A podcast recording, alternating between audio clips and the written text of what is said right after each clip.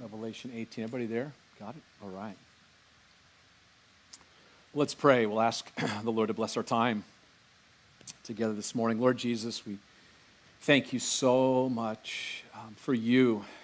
We're so grateful that you are our Savior, our loving rescuer. Thank you for being our shepherd, our good shepherd. Thank you for how you shepherd our lives for how you cherish us, how you love us, how you nourish us, how you wash us with the water of the Word. And this morning we are in need of being nourished and washed by you through your Word. And so, Lord, would you do a fresh work here this morning? We are in desperate need of a fresh work of your Spirit in our lives, our marriages, in our homes with our families, with your church. As things continue to get darker around us, we want to shine for you, Lord Jesus. You called us to be the light of the world, and so as we follow you, the light of the world, would you fill us this morning in a special way? That we'd be built up on our most holy faith, that we would leave this place more in love with you shining even brighter in this world. And so we thank you ahead of time for the great things that you are going to do for your glory. We pray in Jesus' name. And all God's people said, Amen. All right, so we are in chapter 18. Let me just give us a quick uh, context so we understand where we are in this book. Remember, chapter 6, all the way through chapter 19 is a seven year period that's known as the tribulation period. It is in the future. It is going to be a time on earth that is unprecedented. It is so gnarly, the things that are going to happen on planet earth.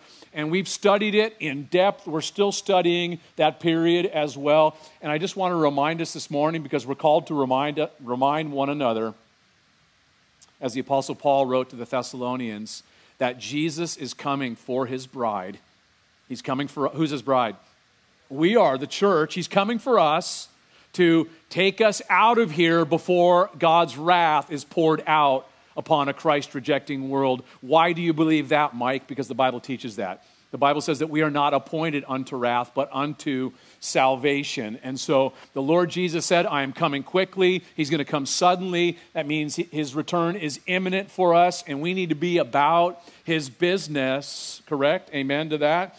We need to be about his business, following our good shepherd wherever he leads. And so, this time period we've looked at, um, it's, it's a time of judgment. Remember, it began with the seven seal judgments. The seventh seal gave way to the seven. We need to go back. Seven what? No, we don't need to go back. Seven trumpet judgments. Seventh trumpet gave forth to the seven bowl judgments. And so we are looking at this final judgment concerning Babylon. And Babylon is hard to really kind of elusive to define. Um, we know that Babylon is a city.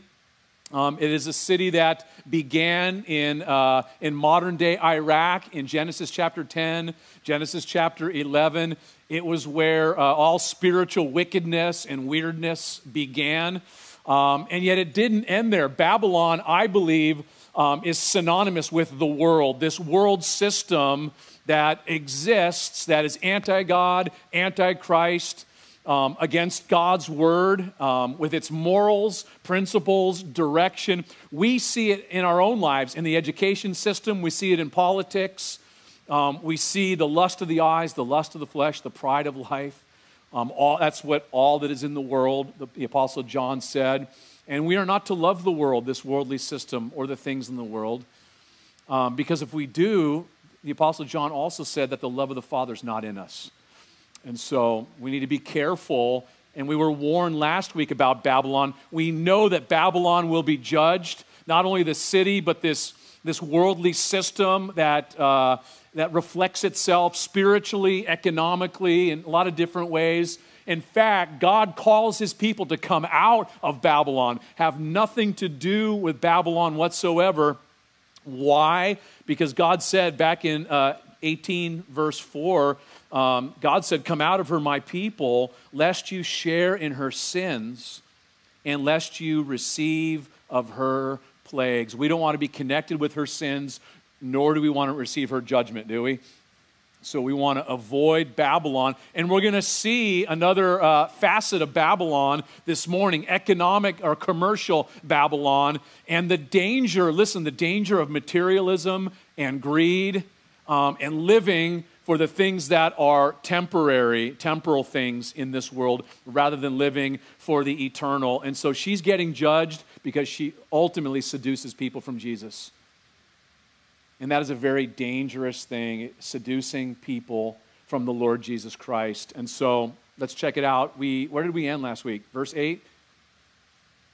Were you guys here last week? Verse 8? Is that where? Okay. Let's read verse 8. Therefore, her, Babylon is personified as a woman, as a harlot, again, because she seduces people away from Jesus. Um, therefore, her plagues will come Check this out in one day, boom, just like that. Death and mourning and famine, so loss of life, grieving, no food. And she will be utterly burned with fire, for strong is the Lord God who judges her. And so she will be completely consumed with fire. If you're taking notes, I mentioned this last week Isaiah 13 and Isaiah 14 Jeremiah 50 and 51 speaks of the complete and utter wipeout of Babylon. And so that has not happened yet. In fact, the, the prophets tell us it will be just like Sodom and Gomorrah, wiped out completely. And so, in one hour or one day, it's going to happen. Why? We're told right there because God's not weak. Strong is the Lord God who judges her. And this judgment that happens upon Babylon will reflect the Lord's strength. The total collapse of the world economy at that time will happen in one day. We're going to see in just a moment in one hour. Look at verse 9. We see the response when judgment happens from leaders, from businessmen, businesswomen. Verse 9 The kings of the earth who committed fornication and lived luxuriously with her will weep and lament for her when they see the smoke of her burning, standing at a distance for fear of her torment, saying, Alas, alas, that great city, Babylon, that mighty city. For in one hour your judgment has come, and the merchants of the earth will weep and mourn over her why? For no one buys their merchandise anymore. Well, what merchandise? Merchandise of gold and silver, precious stones and pearls, fine linen and purple, silk and scarlet, every kind of citron wood, every kind of object of ivory, every kind of object of most precious wood, bronze, iron, and marble, and cinnamon and incense fragrant oil and frankincense, wine and oil, fine flour and wheat, cattle and sheep, horses and chariots. And I think this is the most disturbing part of it all and bodies and souls of men. Wow, that's heavy.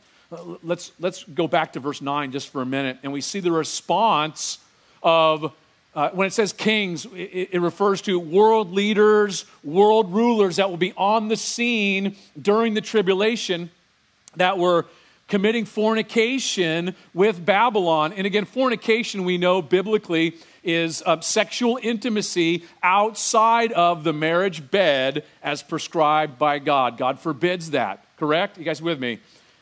You guys with me this morning? Okay. It is also used for spiritual fornication, for turning away from God biblically and being involved with idolatry. God views that as spiritual fornication. Rather than being connected with Him, we're connected with idols or created things and begin to worship and serve um, the, the creation. And so, Notice the response of these kings, these leaders that were connected with Babylon. They benefited, notice, materialistically from her. They lived luxuriously with her. But when they see the results of judgment, what's going to be their response? They are weeping, they're crying, they're bawling. Um, when they see the fiery judgment, and then they'll be standing way far away. Verse 10, look what it says. They're scared for fear. They have no power to stop this. And in such a short time, this mighty city of Babylon and all that she offers comes to an end. Boom.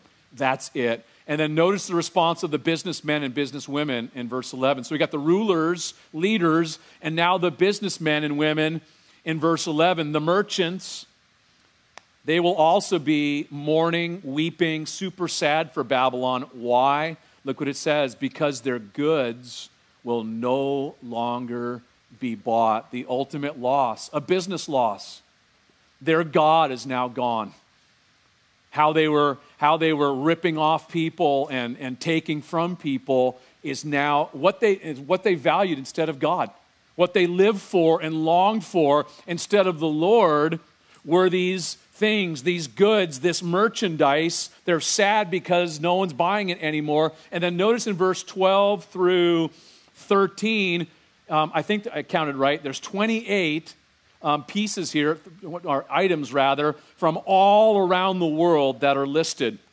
Notice in verse 12 fine jewelry, precious metals and stones, beautiful clothing, all kinds of this special wood, um, all the special products of ivory, all sorts of different products, wood, bronze, so forth for building and art. Verse 13, what else? Beautiful fragrances, oils, wine and oil, that would be precious commodities, fine flour and wheat, so an abundance of the, of the finest cooking products, cattle, sheep, there's plenty of fresh meat, horses and chariots would be transportation and vehicles. And again, I think the, the, look at the end of verse 13. Again, the most disturbing aspect of this list the bodies and souls of men. They were making merchandise of human beings. That's what's going to be going on. And by the way, that's not just going to happen in the future, that's happening right now. Human trafficking, organ transplant trafficking, prostitution. By the way, Houston is one of the number one cities in the nation for human trafficking, right here in our neighborhood. Can I encourage you to pray? I've been asking the Lord, how would you have us to reach these people, not only the creeps, the dirt bags that are doing the stuff, but also the precious people that have been enslaved within this Babylonianish system, if you will. And so people are treated as if they're nothing. Machines, people are used and abused. There's no concern for human life, especially, notice it says the souls of men, especially their eternities. And money covetousness, materialism, what happens? They are elevated to such a place where human beings are considered nothing, that they are expendable. And listen, when, when business drives every uh, part of your life, where material stuff is what you live for, people become something you market. How can I use this person to get ahead? How can I use this person to get what I want? And the sad thing, the tragic thing, I think the spooky and frightening thing is when that makes its way into the church, which it does. And it invites judgment. Judgment begins at the house of God, gang.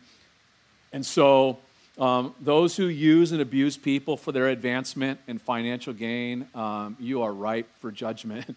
Why? Because people matter to God not just their bodies, but their souls. And when material things are your life, when this stuff that we read about, when this stuff become controls your life, that's what you value as number one. When this is what your life is all about, you know what happens? You fail to value God and you devalue people. And Jesus said we are to love the Lord our God with all of our heart, mind, soul, and strength, and to love our neighbor. How? As ourselves. Just like we love ourselves, we are to love our neighbors. And so that command from Jesus is not only given for us to govern our lives, but it's also, listen, our business practices as well. This is not just for, for, for governing our daily life, but how we conduct ourselves in the business world as well. We're not to be using and abusing people, gang. We're to follow the example, example of our Lord and Savior, Jesus Christ, who, what, who came not to be served, but to serve and to give his life a ransom for many. And so we'll talk about this a little bit more in a while. But look at verse 14. The fruit, is such an interesting verse that's in here. The fruit that your soul longed for has gone from you. And all the things which are rich and splendid have gone from you, and you shall find them no more at all. So it, I find it interesting what's wedged in this verse right here between the responses of the rulers and the businessmen and women and what they were making merchandise, all of a sudden we get this word what you greatly desired, what you lusted after is what? It's going to depart from you. What else? All those material blessings, all those rich and splendid things are gone. They will depart from you. And then you shall find them no more at all. That's the trap. Listen, that is the trap of living for the things of this, this earth living for material stuff rather than living for the eternal. And listen, one day it'll be gone. Right? Naked we came in, naked we, correct? Parents, remember when Bambino came? Brought nothing in, correct? We don't bring nothing out. And listen, this is not a condemnation of having things or working hard to provide for yourself and your family. Proverbs, the Bible values hard work, condemns laziness. And so we are to work hard. We are to work hard to provide for ourselves. But listen, here's the thing we are not to live for those things. Why? Because those things are going to burn. Isn't that the book says? Second Peter. Is it all going to burn? I'm reminded every time I break something new. Does anybody get bummed when you like I, got a, I finally got a new surfboard. Tanya got me a new surfboard. And the first day I had it, in one hour, first day, I dinged the thing. And I was reminded, you know what? It's all going to burn. It's going to be okay. Little duct tape on there, it'll be fine. it's all good.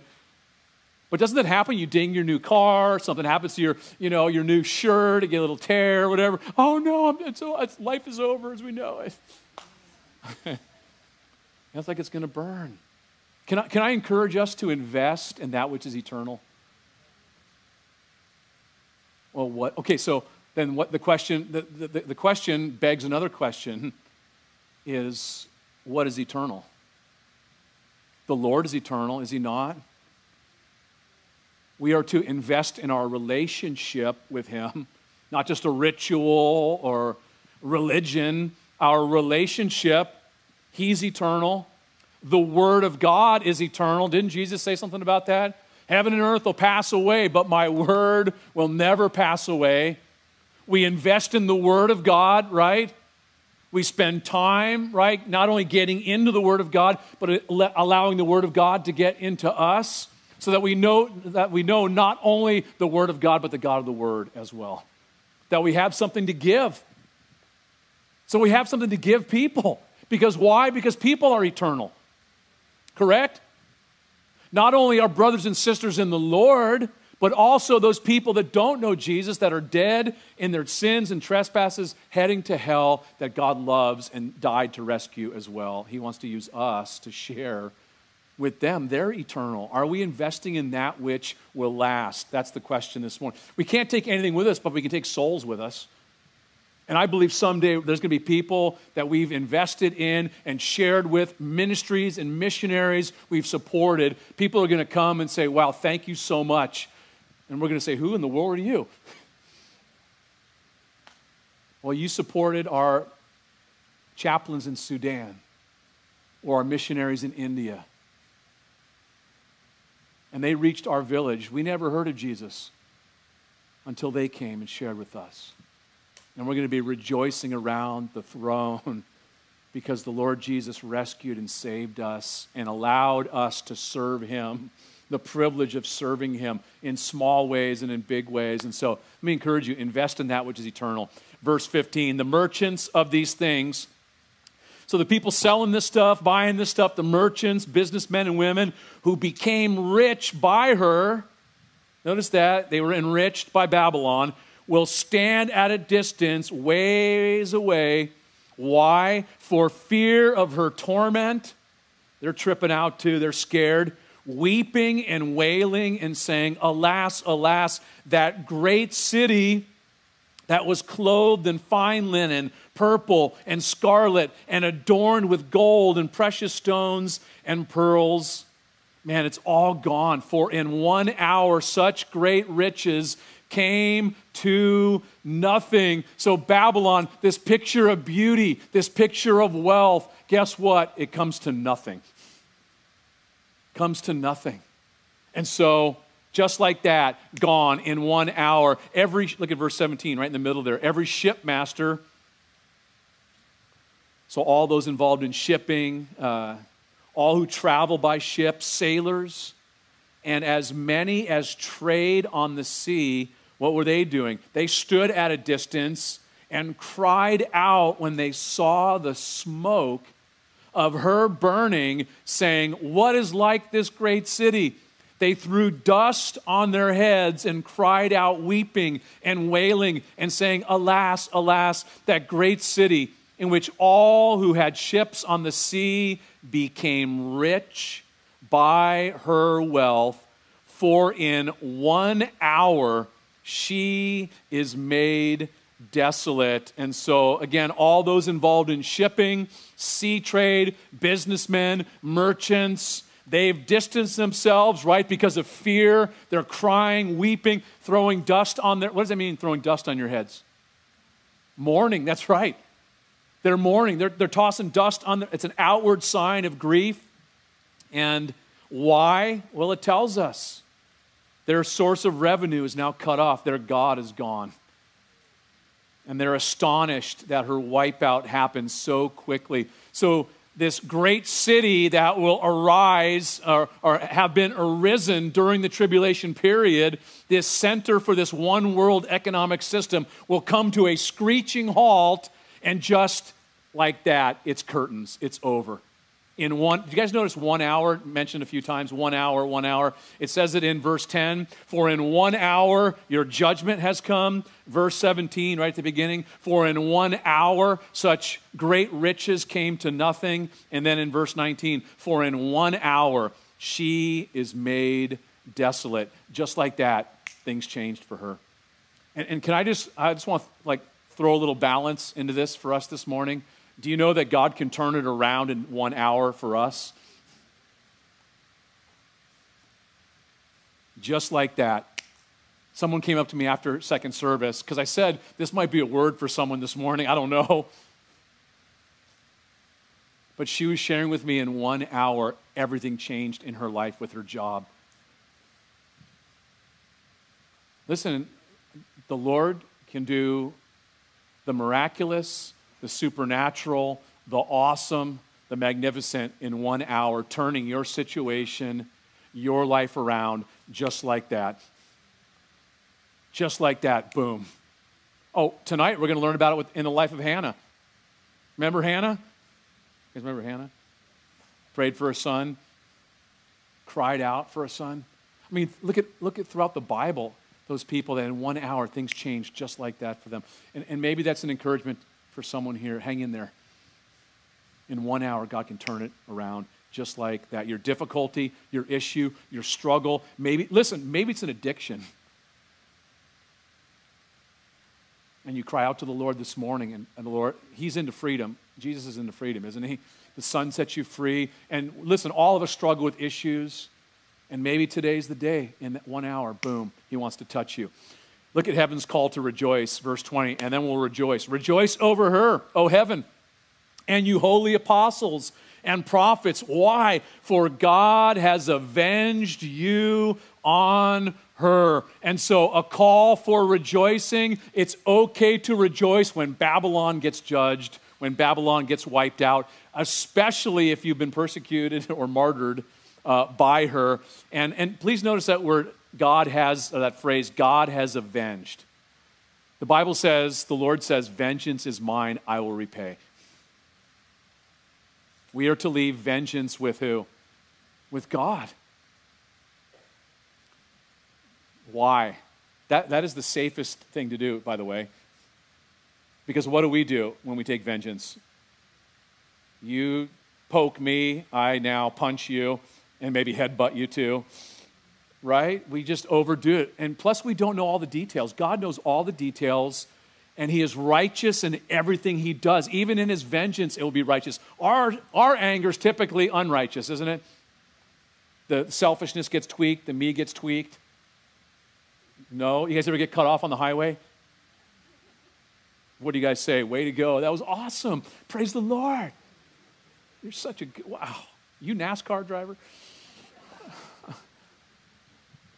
Some of us, the Lord's dealing with us on. We turn into the NASCAR driver. And then the Grinch with our faces that we make at them or whatever. And you're laughing because you know what I'm talking about. Vengeance is mine. Listen, don't return evil for evil, return good for evil. The great, listen, the greatest example of that was Jesus on the cross, who returned good for evil. And God says, listen, vengeance is mine. I, listen, God said it. I didn't say it. He said, I will repay, says the Lord. He'll deal with it in His timing, in His perfect righteousness because he has all the facts, all the details. Leave vengeance to him. Amen. Verse 21 Then a mighty angel took up a stone like a great millstone and threw it into the sea. That had to be amazing uh, to see. Saying, Thus with violence the great city Babylon shall be thrown down and shall not be found any more. And so there's this visual picture of what's going to happen to Babylon. This mighty angel tosses a millstone, and I think it's fitting, by the way, because Jesus said if you cause any little ones that believe in him to stumble, it would be better if you had a millstone wrapped around your neck and you're thrown into the sea. And so we got a visual. What happens to that millstone? It hits the sea, goes under the water, never to be seen ever again. Goodbye, sayonara, adios, dos vidania. Gone. Gone from sight. Verse 22, look what it says. The sound of harpists, musicians, flutists, and trumpets shall not be heard in you anymore. So, no more sweet sounds from these musical instruments in Babylon. No craftsman of any craft shall be found in you anymore. And the sound of a millstone shall not be heard in you anymore. So, no more artisans making stuff, no more creativity happening in Babylon. The light of a lamp shall not shine in you anymore. Lights turned out in Babylon. And the voice of bridegroom and bride shall not be heard in you anymore. So, no more joyous celebration sounds. And then notice this verse, or the next part of verse 23 For your merchants were the great men of the earth. What a, what a tragic statement. They're great men were these people ripping off and abusing people. They're greats, they're influencers. For your merchants were the great men of the earth. For by your sorcery, all the nations were deceived. That is such an enlightening verse. Did you guys catch that at the end of that verse? For by your sorceries, when you hear sorcery, don't think like a guy with a, a, a wizard's cap and a magic wand. Although it does, it does entail that the, the occult, witchcraft, all of that. The word in Greek for sorceries is pharmakia, in which we get, what word do we get from pharmakia? Pharmacy, thank you. And it speaks about drugs, it speaks about spell giving potions, it speaks of the buying and selling, the use and selling of illicit drugs. And people ask me all the time, well, come on, man, it's from the earth. Just got legalized. The shrooms just got legalized. What about poison ivy? You don't roll around in poison ivy, man. It's from the earth.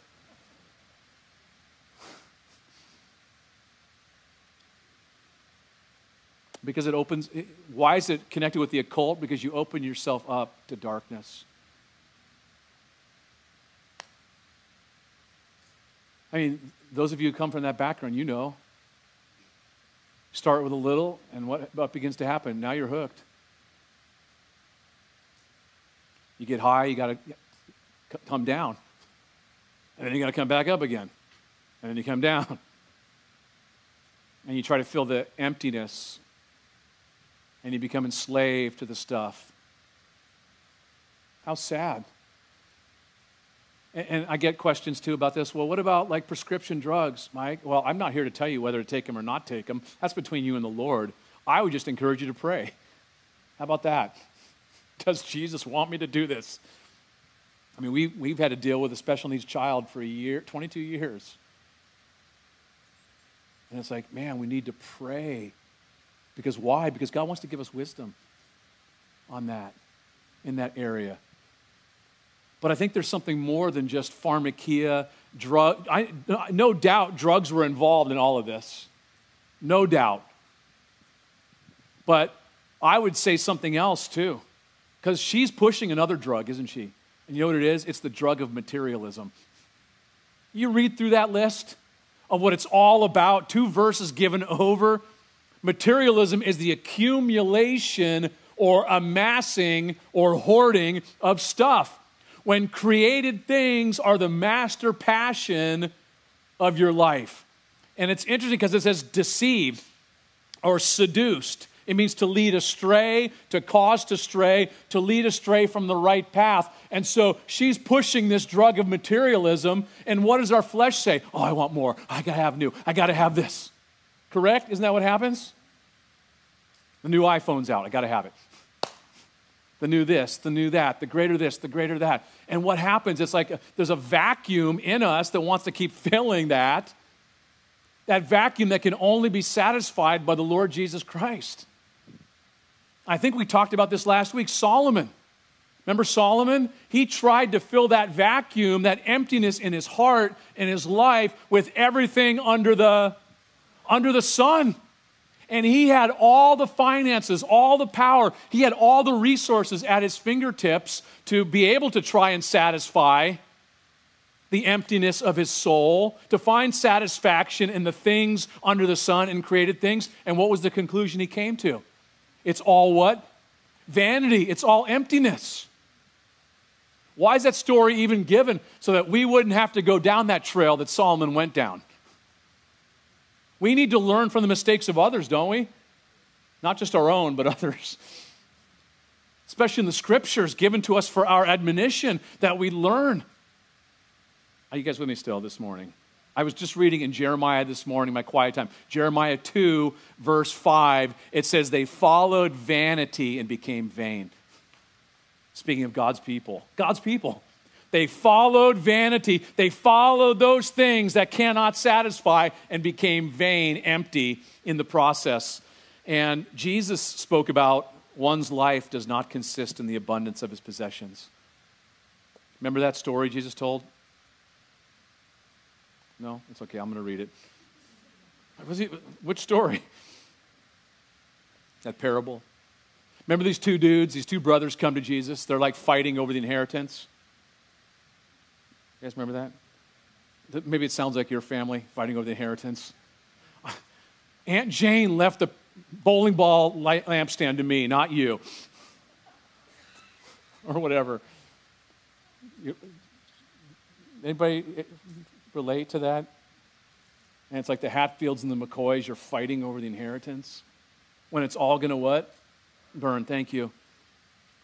Then one from the crowd said to Jesus, said to him, Teacher, tell my brother to divide the inheritance with me.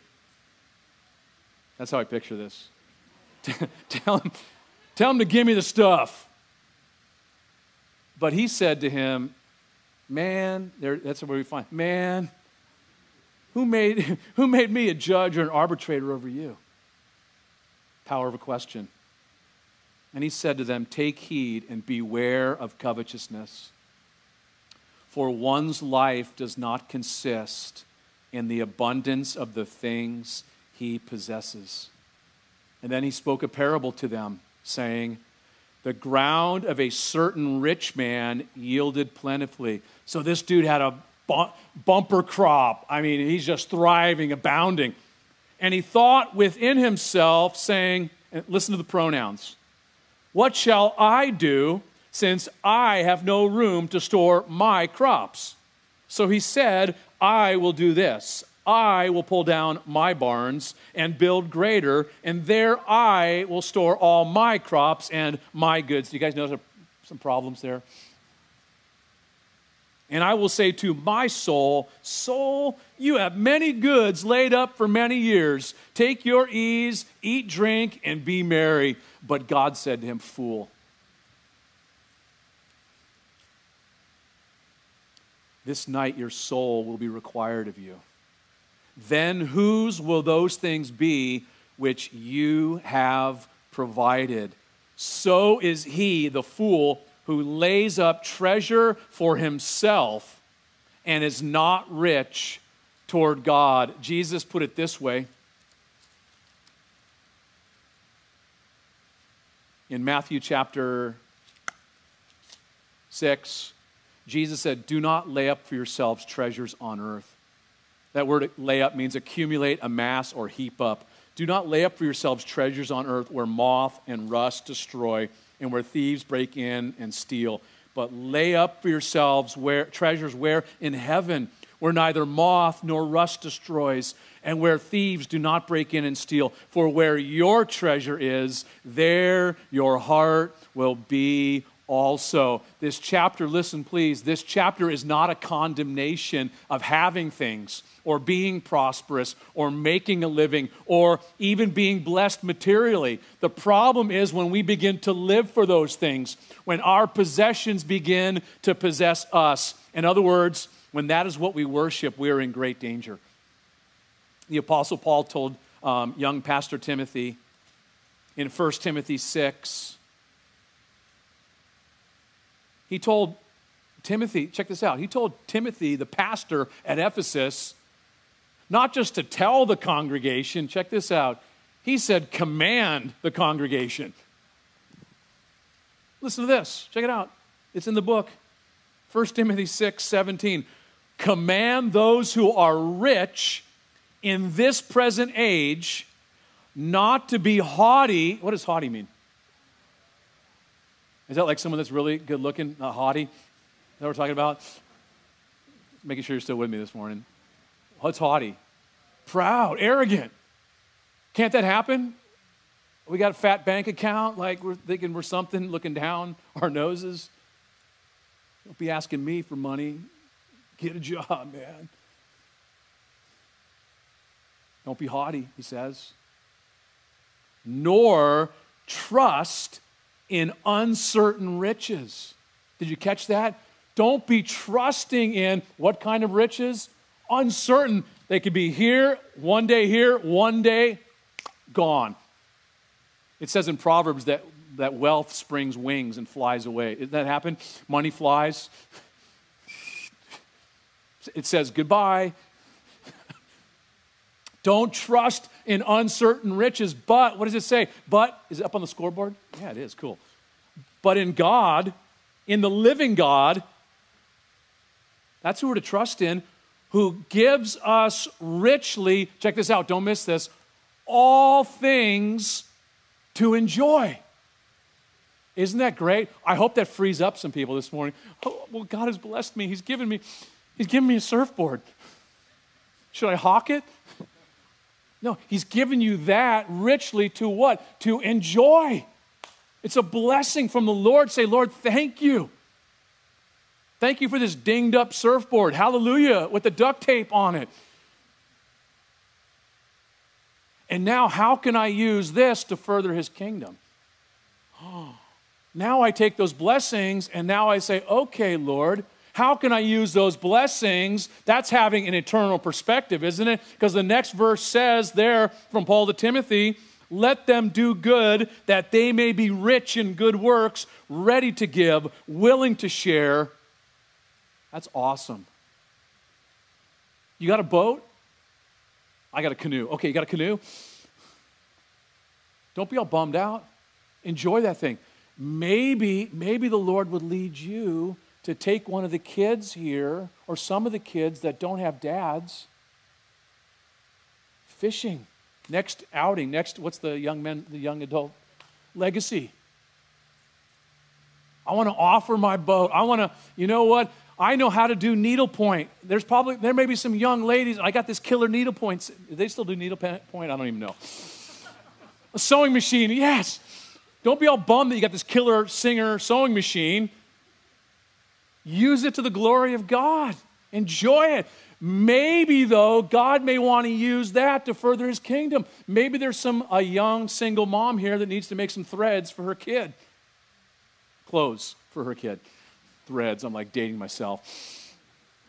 He gives us these richly to enjoy, ready to give, willing to share, storing up for themselves a good foundation for the time to come. Why? That they may lay hold on eternal life. We got one more verse. Can we finish? We're going to finish early? No, not yet.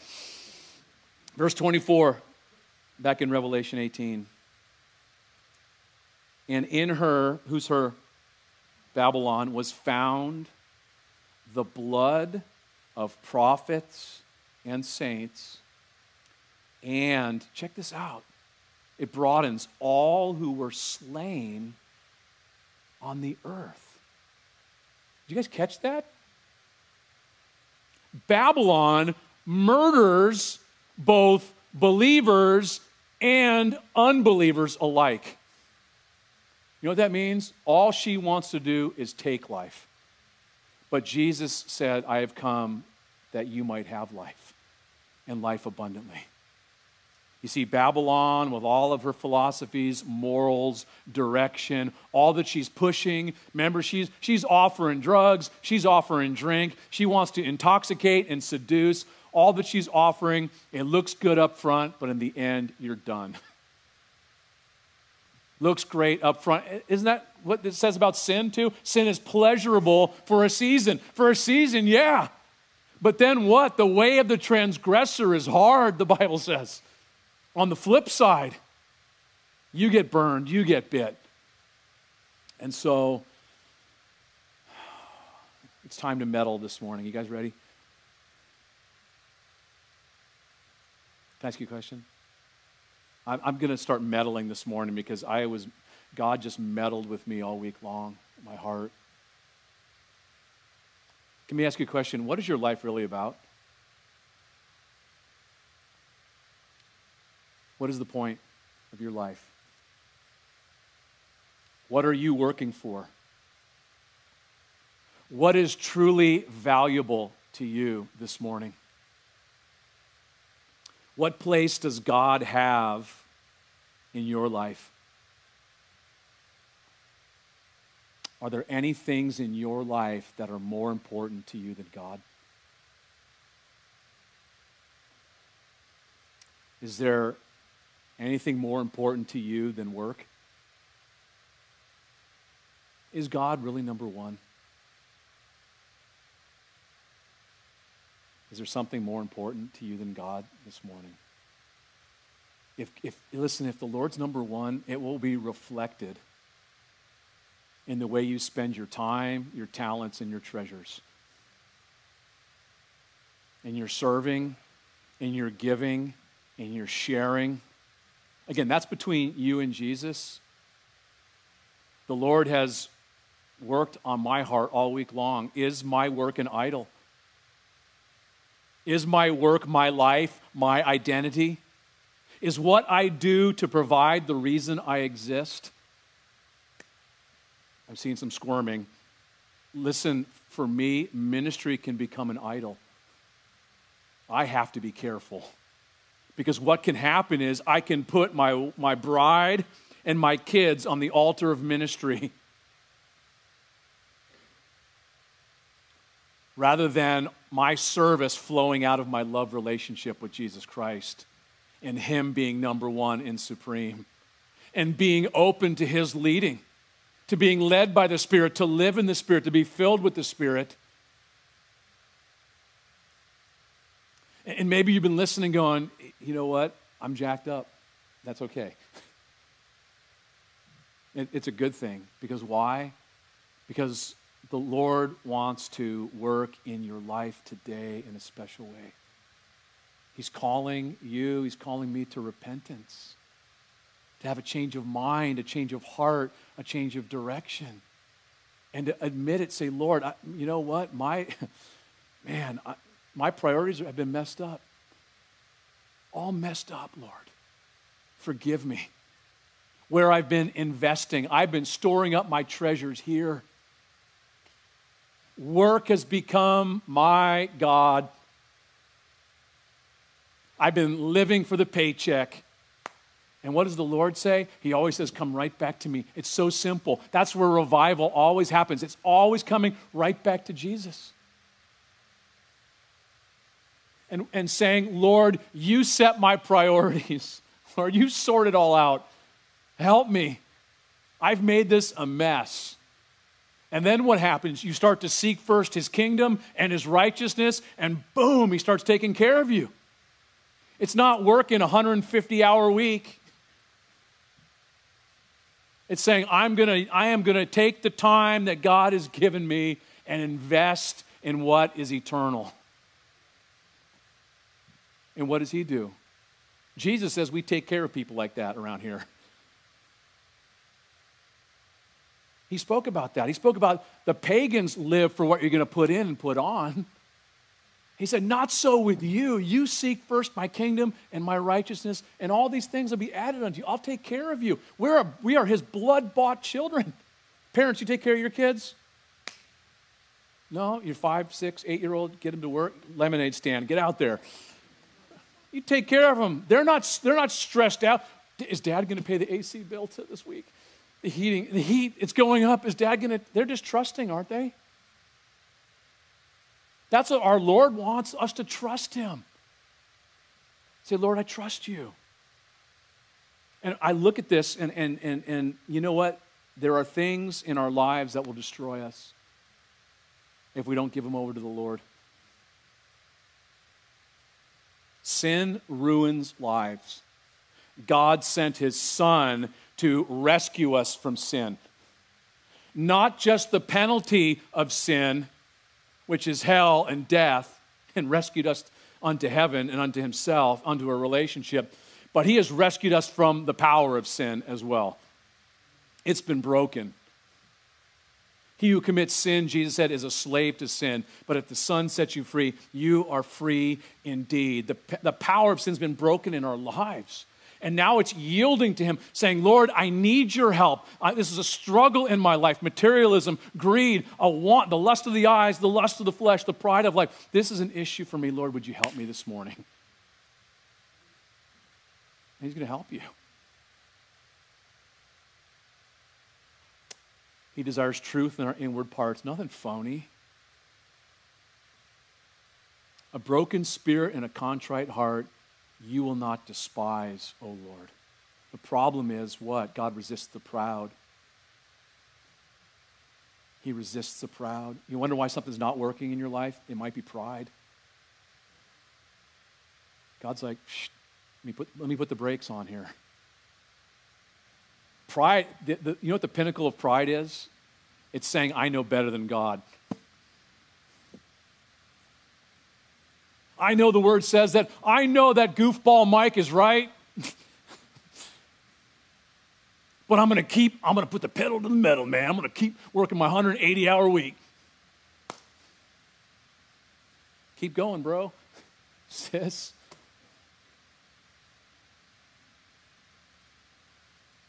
And keep striving. Or you can say, you know what, I'm going to turn this thing around today in one day, one moment, just like that. Boom. I give it to the Lord. And watch what He'll do. You give it to Him. Amen? In Jesus' name. Lord, thank you so much. You're so good. You made it so simple. Just come back to you. God, I pray for my precious brothers and sisters, um, Lord, where, where their priorities are, are jacked up. Lord, I pray as they come to you this morning that things would get rearranged, there would be repentance, and um, that they would experience your sufficient grace in a glorious way. Lord, forgive us. So often things can become, um, we can become consumed.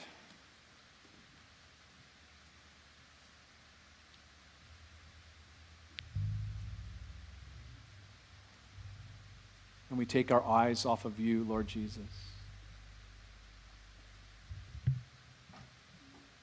I pray this morning that we would be those that lay aside every weight and the sin that would so easily beset us. And that we would look unto you, Lord Jesus, the author and finisher of our faith.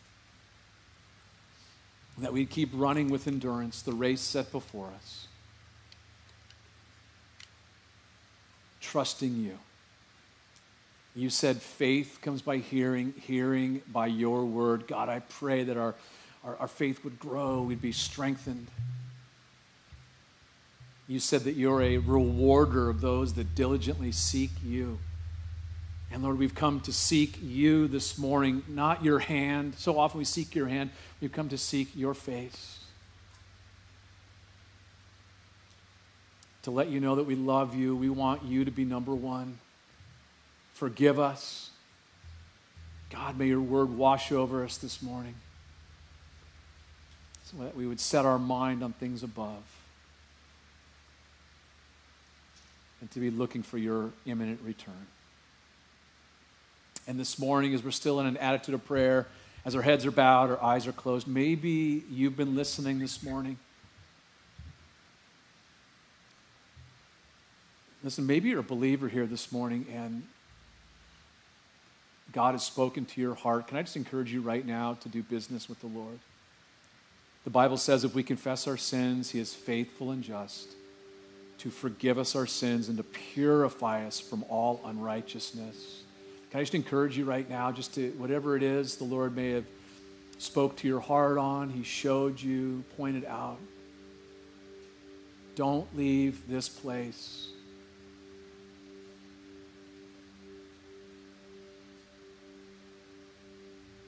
Without dealing with it right now. Give the Lord a chance.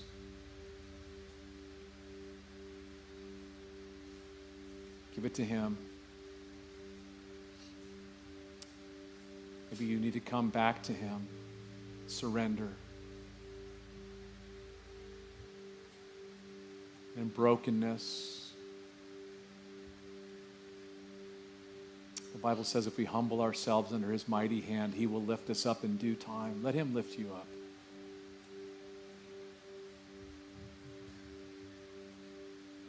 We're still in an attitude of prayer, maybe you've been listening and you've never come to know Jesus Christ personally.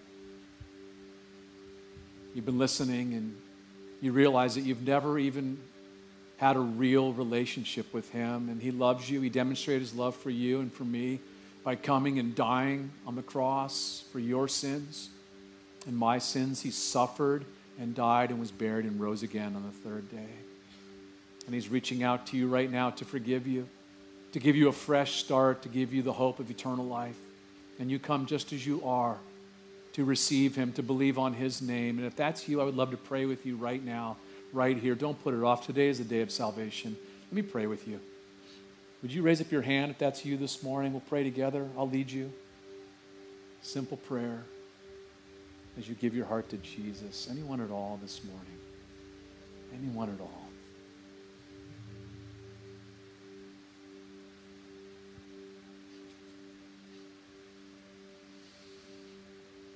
Father, thank you so much for this amazing family.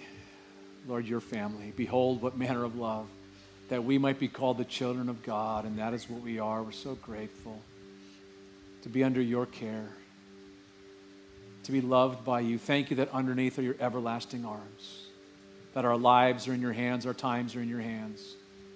Would you lead us and guide us, fill us and use us for your glory, we pray, in Jesus' name. And all God's people said, Amen. Amen. May the Lord bless you and keep you, and may his face shine upon you.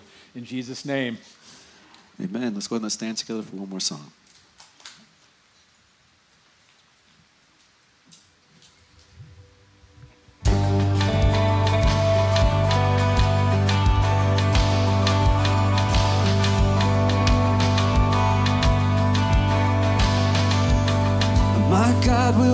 Finish what He started. He holds the world within His hands.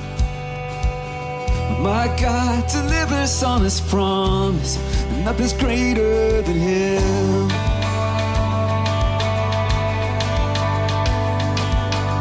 My God will break down every stronghold.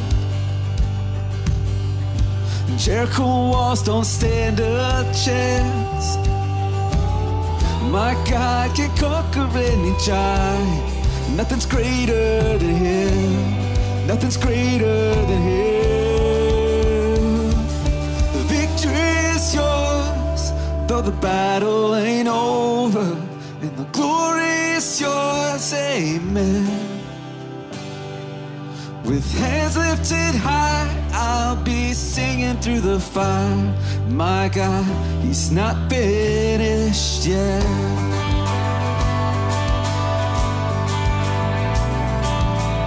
My God is with me every moment. No powers of hell can hold Him down. My God turns death to resurrection. Nothing's greater than Him. Nothing's greater than Him. The victory is yours, though the battle ain't over, and the glory is yours. Amen. With hands lifted high, I'll be singing through the fire. My God, He's not finished yet. The victory is yours, though the battle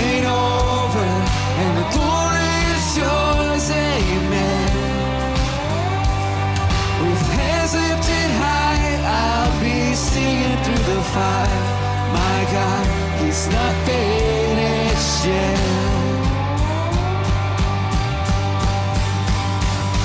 Oh, I believe a miracle can happen. Cause my God says it already has. So I will praise, even in the waiting, my God, He's not finished yet. Oh, I believe a miracle can happen. Cause my God says it already has. So I will praise, even in the waiting, my God, He's not finished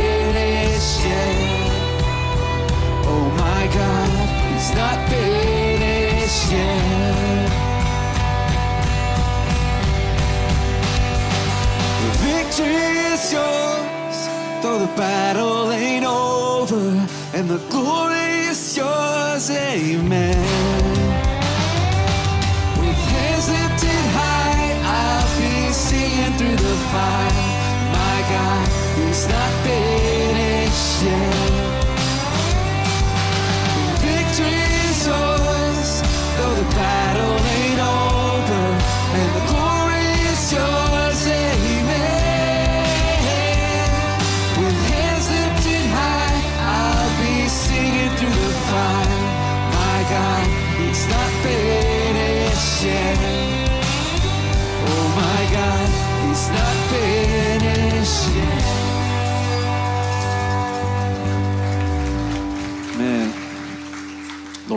Thank you for your word this morning that we have heard. Lord, I pray that you would help us to apply it, Lord, that you would be number one in our hearts and our lives, Lord, that we would offer ourselves as living sacrifices, holy and acceptable before you, which is our reasonable service, Lord, that each day we would take up our cross, deny ourselves, and follow you, Jesus. I pray that you would help us to do that, Lord, that we would look to your strength and your grace and your spirit, God. I pray now, Lord, for a time of fellowship that you would bless it, Lord, and that you would knit us closer together, Lord. Lord, truly we desire to be an answer to your prayer, to be one as you and the Father are one, Lord. So may you do that special work within us and within our hearts, as only that you, only you can do, and that you be honored and glorified by our love for one another and our love for you. So have your way amongst us for your glory, we pray in Jesus' name. Amen. Amen. God bless you guys.